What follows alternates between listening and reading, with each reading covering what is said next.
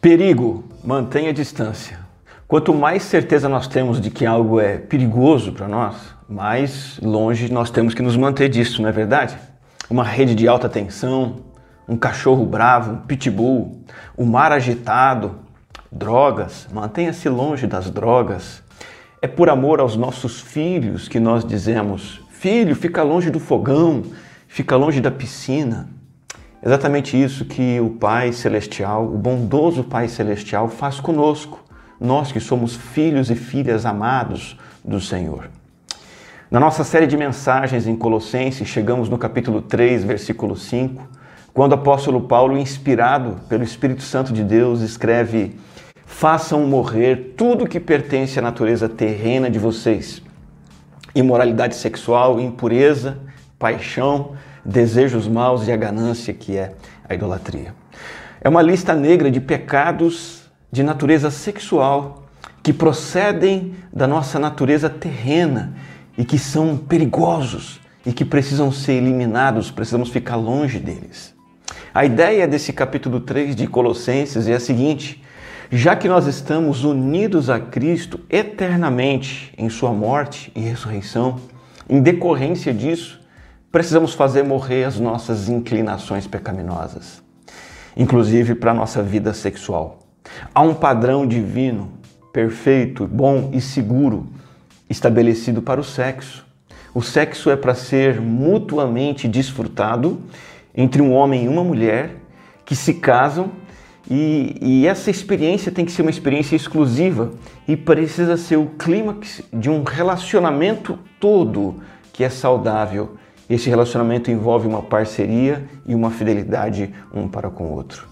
A nossa natureza terrena produz tudo que está na contramão disso tudo, tudo que está na contramão do que o Pai amoroso deseja e ensina para o nosso bem e a nossa alegria. E adivinha? Nos coloca em perigo. Então o Senhor se achega até nós e diz: mantenha-se longe disso, cuidado com isso. Eu quero gastar o tempo hoje é, nessa série de mensagens em Colossenses, dando mais ênfase no capítulo 5 de Provérbios. Em Provérbios 5, no versículo 1, nós vemos um pai carinhosamente nos chamando de filhos.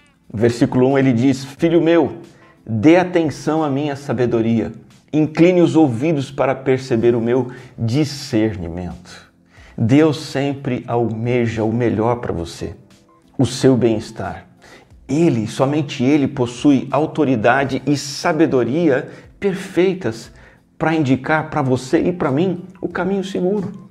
E Ele sabe que, pe que pecados sexuais são altamente destrutivos, por isso o Senhor trata disso no capítulo 5 de Provérbios. Por exemplo, no versículo 3, o texto sagrado diz: Os lábios da mulher imoral destilam mel sua voz é mais suave que o azeite, mas no final é amarga como o fel, afiada como uma espada de dois gumes.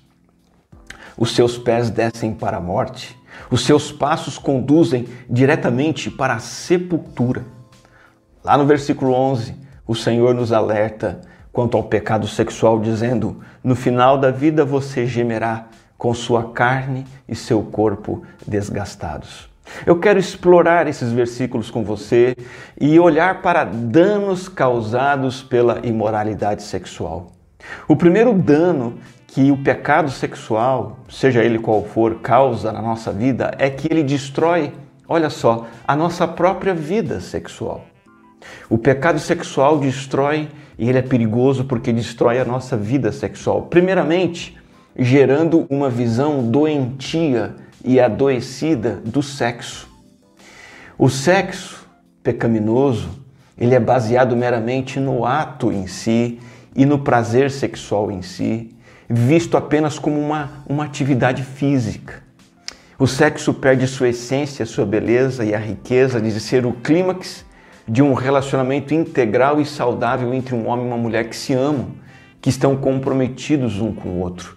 Por isso que no versículo 16 de Provérbios 5, a pergunta é feita: por que deixar que suas fontes transbordem pelas ruas e os seus ribeiros pelas praças? Do que, que o autor sagrado está falando? De você desperdiçar a sua sexualidade. O sexo, como Deus designou, já comentamos aqui, é a celebração de um relacionamento de aliança que inclui conversas entre um casal, compartilhamento da vida, tomada de decisões, rir juntos, chorar juntos, trabalhar juntos, perdoar um ao outro, pedir perdão um para o outro. Quando a, o ato sexual foge deste compromisso entre um homem e uma mulher, ele não é saudável. Ele se torna artificial, falso, vazio, sem consistência e acaba mais separando as pessoas do que unindo as pessoas. Então você veja que quando um casal de namorados ou de noivos ainda não comprometidos pelo casamento, quando eles praticam o sexo, eles estão colocando o sexo como prioridade na relação e não como um reflexo, um efeito do compromisso conjugal que ainda nem fizeram, que poderá ser firmado ou não. O que dizer da pornografia? Igualmente, a pornografia destrói a vida sexual de uma pessoa. Sérgio é o nome fictício de um, de, de um homem real que fez um depoimento real. E ele diz assim: A pornografia me destruiu. A degradação do sexo como Deus desejava que fosse está gravada na minha mente.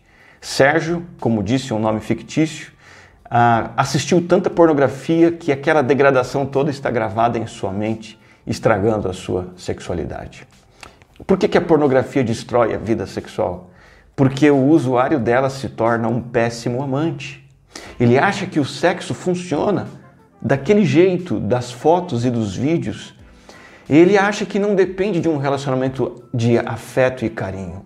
Ele acha que é só performance e só aparência sensual e erótica.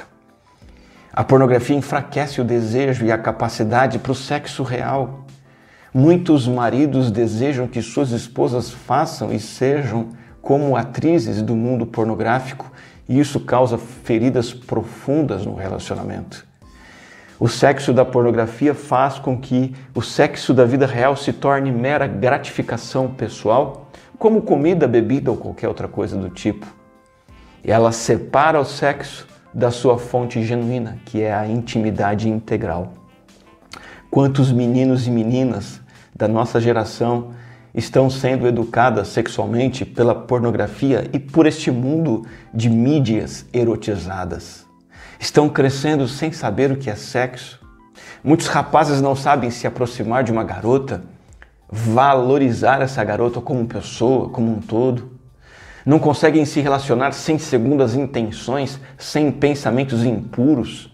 São apenas estimulados pela aparência erótica e perdem a capacidade de se relacionar com uma mulher de verdade. A vida sexual entra em colapso. É isso que o pecado sexual faz. Distorce a visão do sexo, mas também gera uma visão doentia do sexo oposto a perversão e o pecado sexual faz com que você veja outra pessoa como um objeto, como um meio de você obter prazer para você. De modo que o valor da outra pessoa está na sua aparência sensual, na sua aparência erótica ou na sua capacidade de praticar sexo. Supervalorizando o aspecto físico e desvalorizando o que realmente importa, a pessoa como um todo. Por isso que no versículo 5 no capítulo 5 de Provérbios, no versículo 20, a pergunta é feita: Meu filho, por que abraçar o seio de uma leviana? Qual é a ideia por trás dessa pergunta? Porque se achegar a uma pessoa com uma visão doentia acerca dela, explorar sexualmente uma pessoa sem de fato ter uma aliança e uma vida ah, conjugal com ela. E novamente a pornografia acentua essa tendência. Ela gera na mente de um pornógrafo o hábito de obter prazer sexual apenas a partir de imagens, de aparência física, a, apenas a partir do corpo de uma atriz ou de um ator pornográfico. Temos mais um testemunho anônimo e real dizendo o seguinte: como a pornografia envolve olhar para as mulheres e não interagir com elas, valoriza o físico, ignorando ou banalizando todos os outros aspectos da mulher. Uma mulher é literalmente reduzida às partes de seu corpo e ao seu comportamento sexual. Diante dessa colocação, há um outro relato verídico também. Um, um camarada disse assim: Sou solteiro e a pornografia é provavelmente uma das razões disso, porque distorceu a minha visão sobre as mulheres. O pecado sexual adoece então a minha visão do sexo, a minha visão do sexo oposto, e o pecado sexual adoece também a minha visão de mim mesmo. O valor pessoal de uma pessoa que peca sexualmente acaba sendo algo que depende do quão atraente ele é, quão atraente ela é. Claro, nos moldes eróticos dessa nossa, dessa nossa sociedade caída. Por isso que parecer sexy, hoje em dia, tem sido uma doença cada vez mais comum. Essa necessidade de, de ser alguém que tem uma boa performance sexual, de saber praticar o ato sexual em si. Por isso que no versículo 20, o autor de Provérbios 5 diz: Por que, meu filho, ser desencaminhado pela mulher imoral? O pecado sexual nos desencaminha de nós mesmos e nos faz perder de nós mesmos. Uma, a garota adolescente comum dos nossos dias fatalmente vai associar o valor pessoal ao quanto ela se sente sexy. Os valores e expectativas sexuais da sociedade, que a gente pode dizer que é erotizada e até pornificada, precisam ser atendidas na vida dessa garota, desse garoto também. Mas veja como isso é danoso eu trago aqui para você uma informação de um relatório da Associação Americana de Psicologia, é, é, colocação feita a partir de pesquisa e estudo. E o relatório diz o seguinte: a saturação das imagens sexualizadas das mulheres está levando ao ódio ao próprio corpo, a distúrbios alimentares, a baixa autoestima, depressão, altas taxas de gravidez da adolescência e desenvolvimento sexual distorcido em nossas meninas. Isso também leva ao comprometimento do desempenho cognitivo. Em resumo, se dissermos às garotas que parecer sexy é a única maneira delas serem validadas, em vez de incentivá-las a serem agentes ativas no mundo, elas se sairão mal em todo o resto. Ou seja, essa necessidade de ser sexy e ter sexo está destruindo a vida das garotas e dos garotos. Então, em primeiro lugar, o pecado sexual destrói a nossa vida sexual. Em segundo lugar, o pecado sexual destrói a família. O pecado sexual destrói a família, primeiramente, estragando o casamento. O sexo saudável, como já temos dito, é o clímax da intimidade de pacto e aliança exclusivos entre um homem e uma mulher. O sexo fora desses limites se torna um objetivo maior que não leva em conta uma aliança conjugal saudável. Qual o efeito disso? A intimidade entre esse homem e essa mulher é desvalorizada. A parceria e a amizade conjugal se tornam sem importância e isso acaba arruinando o casamento. É por isso que muitos casados decaem na vida sexual rapidamente.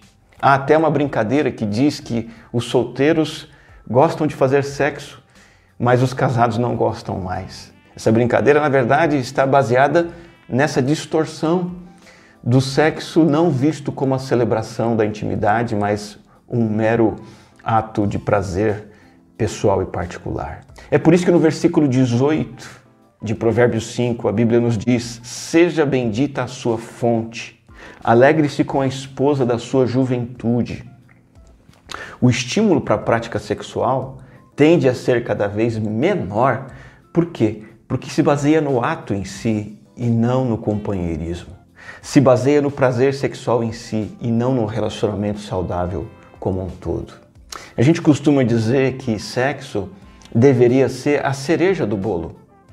E o bolo é a intimidade conjugal, é a aliança conjugal.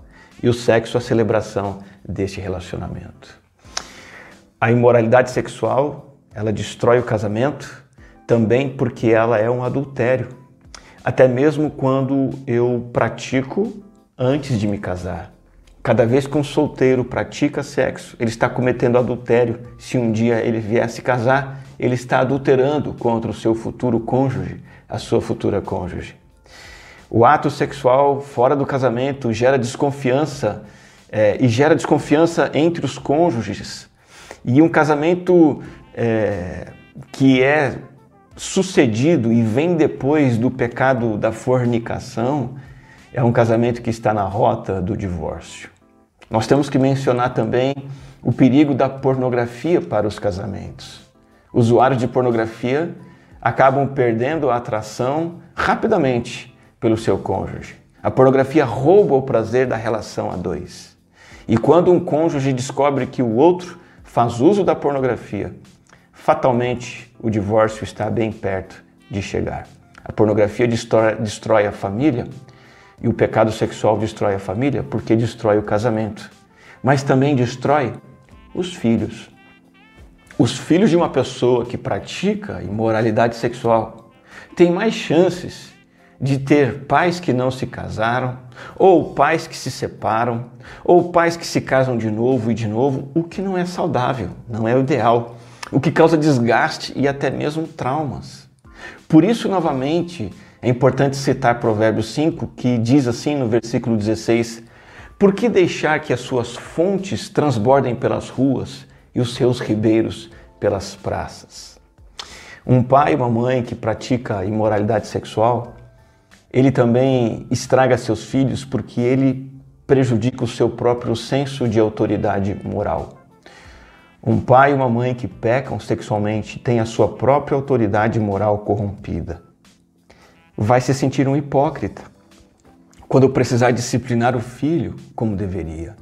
Vai acabar exercendo uma disciplina instável, irregular, ou simplesmente não vai disciplinar o filho. Por quê? Porque ele mesmo sabe que está pisando na bola feio, está andando errado, está desagradando o Senhor.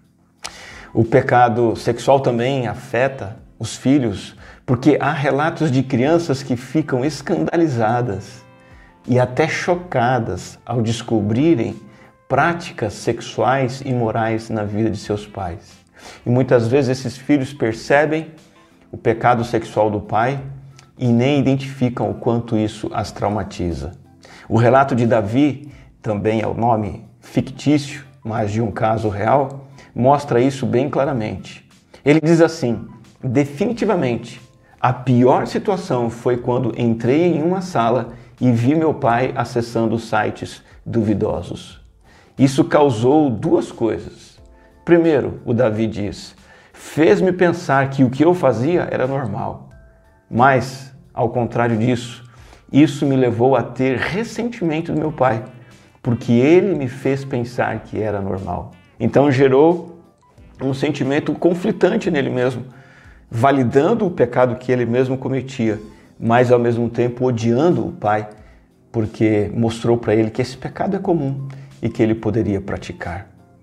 O pecado sexual destrói a família, separa casais, afeta o casamento, estraga a vida dos filhos e leva ao divórcio. Em terceiro lugar, pecado sexual é altamente destrutivo porque ele destrói a nossa espiritualidade. Ele destrói a nossa fé. Primeiramente, enfraquecendo o nosso caráter. Ou seja, a nossa sensibilidade moral e espiritual, ela é enfraquecida e até arruinada quando escolhemos pecados sexuais. É por isso que o versículo 22 de Provérbios diz assim: As maldades do ímpio o prendem, ele se torna prisioneiro das cordas do seu pecado. Tome como exemplo o rei Davi. O rei Davi, certa vez, decidiu cometer assassinato e de fato cometeu assassinato. Mas isso foi de um dia para o outro? Não. E como tudo começou? Com pecado sexual. Primeiro veio a cobiça. O pecado sexual entorpeceu a sua sensibilidade moral e espiritual.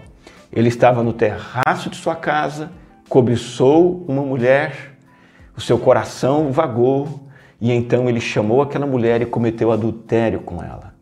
A essa altura, ele ainda não pensava em assassinato, mas o pecado tirou sua sensibilidade até o ponto dele tirar a vida do marido daquela, daquela mulher. É isso que a imoralidade sexual faz com todos nós. Ela ameniza o nosso senso moral, enfraquece o nosso caráter. A desobediência a Deus deixa de ser vista como um problema e se torna algo comum e aceitável. O apóstolo Paulo a, Timóteo, na sua primeira carta, no capítulo 4, versículo 2, diz que há pessoas que têm cauterizado a própria consciência. São pessoas que desligaram suas consciências tantas vezes que não conseguem mais voltar a ligá-las. O que é cauterizar a consciência? É quando o nosso senso moral é, vai se tornando uma voz cada vez mais fraca lá no fundo do nosso coração tanto quanto ao pecado sexual e também com relação a outros pecados. Por isso, nós podemos dizer que uma pessoa que peca sexualmente é capaz de cometer qualquer outro pecado.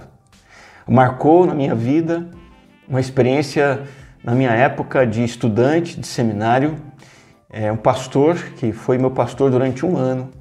É, eu soube depois que chegou a abusar da própria filha, abusou sexualmente da própria filha. Mas isso não aconteceu de um dia para a noite. Isso veio da cobiça sexual alimentada, o pecado sexual crescendo dentro do coração, o tempo passando até o ponto dele se tornar um criminoso. O pecado sexual afeta a nossa espiritualidade, porque ele enfraquece o nosso caráter. Segundo, o pecado sexual nos afasta de Deus. Sim. Há uma enormidade de crentes hoje que acham que pode se achegar a Deus e pecarem sexualmente numa boa. Não. Provérbios 5, 21 diz que o Senhor vê os caminhos do homem e examina todos os seus passos. E a ideia aqui é que o Senhor investiga o pecado porque ele é contra o pecado. Veja Salomão.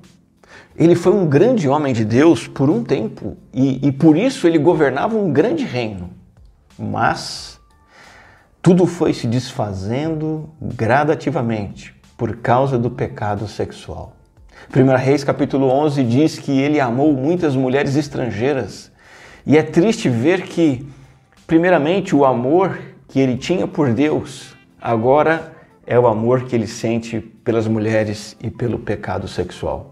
Em 1 Reis 3:3, a Bíblia diz que Salomão amava o Senhor.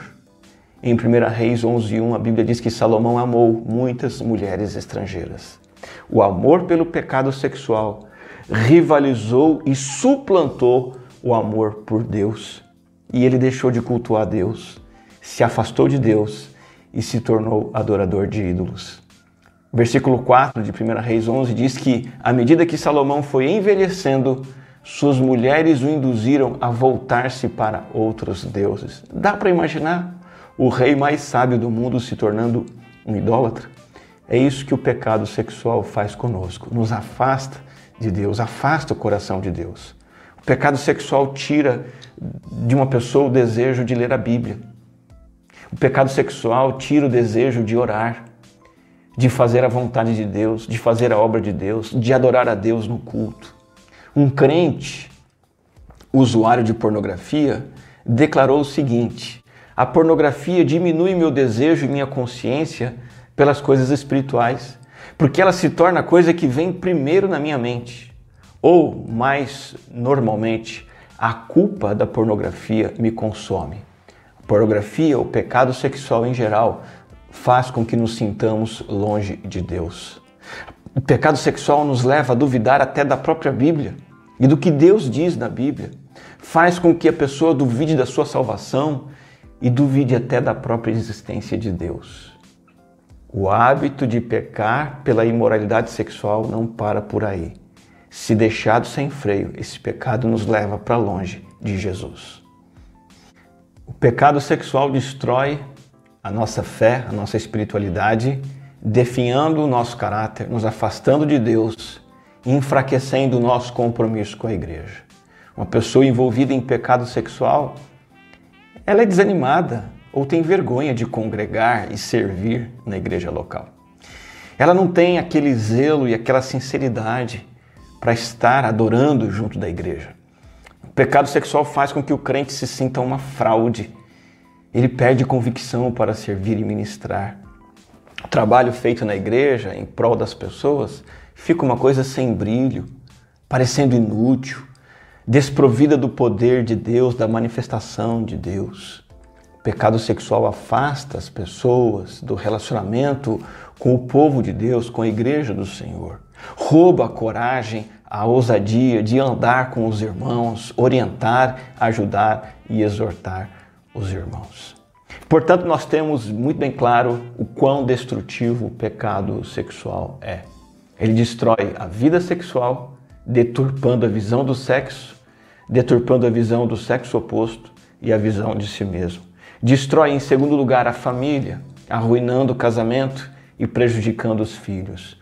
E o pecado sexual destrói a nossa fé, arruinando o nosso caráter, nos afastando de Cristo e enfraquecendo o nosso compromisso com a igreja. Eu quero terminar esta mensagem com uma palavra de esperança e dizer que há quatro paredes poderosas que podem proteger você e a mim de qualquer tipo de pecado sexual. Primeira parede de proteção é a palavra de Deus.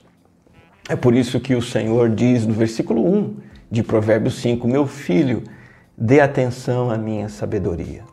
O melhor recurso, o primeiro antídoto contra o pecado sexual é o apego comprometido à palavra do Senhor.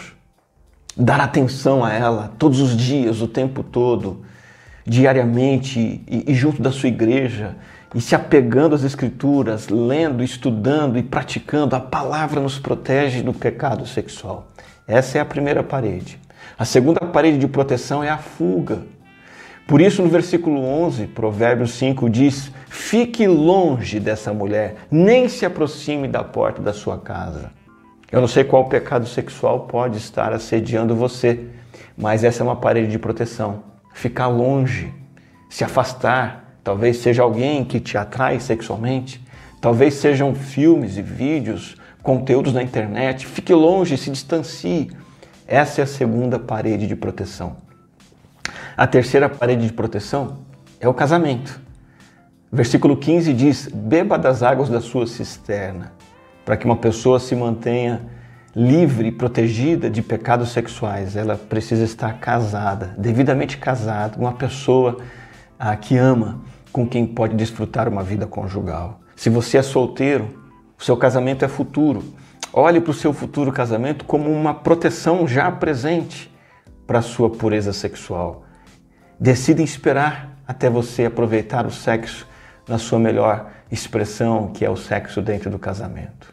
A terceira parede de proteção é o casamento. E a quarta e última é a onisciência de Deus. Saber que Deus vê todas as coisas, examina todas as coisas. O Senhor, o Senhor está me vendo e lendo meus pensamentos quando eu estou pensando coisas erradas. O Senhor está junto comigo, vendo o que eu vejo na tela de um computador. O Senhor está num quarto comigo quando eu estou cometendo um pecado sexual com alguém. Provérbios 5:21 diz que o Senhor vê os caminhos do homem e examina todos os seus passos. Não se esqueça disso. Mantenha distância. O Pai amoroso é quem diz isso a você. O pecado sexual mata, destrói a nossa vida sexual, a nossa família e a nossa espiritualidade. Apegue-se a essas proteções. A palavra de Deus, a fuga, o casamento e a onisciência do Senhor. Vamos fazer uma oração? Deus, obrigado por vir até nós, através da Sua palavra e do Seu Espírito, mostrando o perigo do pecado sexual e nos ensinando como nos proteger dele. Nós recorremos a Ti, Tu és a nossa esperança. Na cruz temos perdão para todos os nossos pecados. Tu és a nossa salvação. Nós queremos nos comprometer em desfrutar do sexo como o Senhor planejou para nós. Em nome de Jesus. Amém.